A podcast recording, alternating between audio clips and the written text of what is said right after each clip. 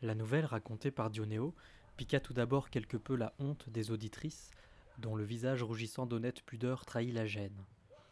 Puis, après un échange de regards, ne pouvant contenir plus longtemps leur rire, elles l'écoutèrent en pouffant. Mais l'histoire touchant à sa fin, elles le critiquèrent sans méchanceté, voulant ainsi faire comprendre que de semblables nouvelles étaient à bannir en milieu féminin. Puis la reine, se tournant vers Fiametta assise sur l'herbe auprès de Dionéo, ordonna à celle-ci de poursuivre selon l'ordre fixé. Le visage joyeux et l'air charmeur, celle-ci commença en ces termes. Satisfaite d'une part de ce que nous nous sommes employés à démontrer par les nouvelles jusqu'ici racontées, le poids des belles réparties, et consciente d'autre part qu'il est sage pour un homme de tenter toujours de destiner son amour à une femme d'un plus haut lignage que le sien, de même que pour une femme c'est une preuve de grande prudence que de savoir se garder de l'amour d'un homme d'un rang plus élevé que le sien, pour ces deux raisons donc, l'idée m'est venue, mes belles amies, de vous montrer par la nouvelle qui m'incombe Comment, par quels moyens et quelles paroles, une noble dame sut se garder de commettre cette erreur et réussit à en décourager les autres. Le marquis de Montferrat était un homme de très grande valeur. Gonfalonier de l'Église, il avait franchi la mer en armes lors d'une croisade organisée par les chrétiens. Alors que l'on conversait de ses mérites à la cour du roi Philippe le Borgne, qui s'apprêtait lui aussi à quitter la France pour participer à cette même croisade, un chevalier affirma que nul couple au monde ne pouvait égaler celui du marquis et de sa dame. Le marquis était, en effet, aussi réputé pour ses innombrables qualités auprès de ses pairs que la dame l'était auprès de toutes ses semblables pour sa noblesse et sa très grande beauté. Ces mots touchèrent si bien le cœur du roi de France que, sans avoir jamais vu la dite marquise, il se mit aussitôt à l'aimer passionnément. Il décida donc qu'il s'embarquerait pour la croisade à Gênes et nulle part ailleurs, où il se rendrait par voie de terre afin de trouver une occasion décente d'avoir à rencontrer la marquise. Et son mari, le marquis étant absent, de pouvoir, pensait-il, satisfaire son désir.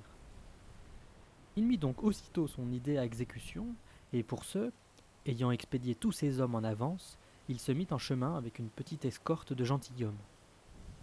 Comme il s'approchait des terres du marquis, la veille, il fit prévenir la dame de bien vouloir l'attendre à déjeuner le lendemain midi. La dame, de nature sage et avisée, répondit joyeusement que c'était là pour elle un honneur suprême et que le roi était le bienvenu.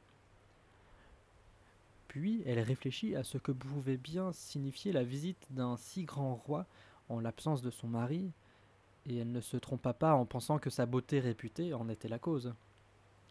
Néanmoins, en femme de qualité, Décidée à honorer son hôte, elle fit appeler quelques-uns des hommes de confiance restés en sa compagnie, et, aidée de leurs conseils, elle ordonna de préparer toutes choses nécessaires à cette réception, mais elle se chargea, seule, du banquet et du choix des mets. Ayant fait à cette fin réunir sans tarder toutes les poules du voisinage, elle indiqua à ses cuisiniers les différents plats à préparer à partir de cette seule base pour le banquet royal. Le roi vint donc aujourd'hui, et la dame le reçut avec honneur et apparat. En la regardant, le roi la trouva d'une beauté, d'une qualité et d'une civilité bien supérieure encore à ce qu'il avait imaginé en écoutant les paroles du chevalier.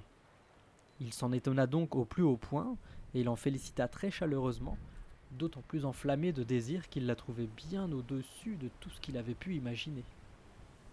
Après s'être reposé dans des chambres décorées de tout ce qu'il convient pour recevoir un si grand seigneur, l'heure du repas étant venue, le roi et la marquise s'assirent à une même table, tandis que les autres convives furent reçus à d'autres tables et honorés selon leur qualité.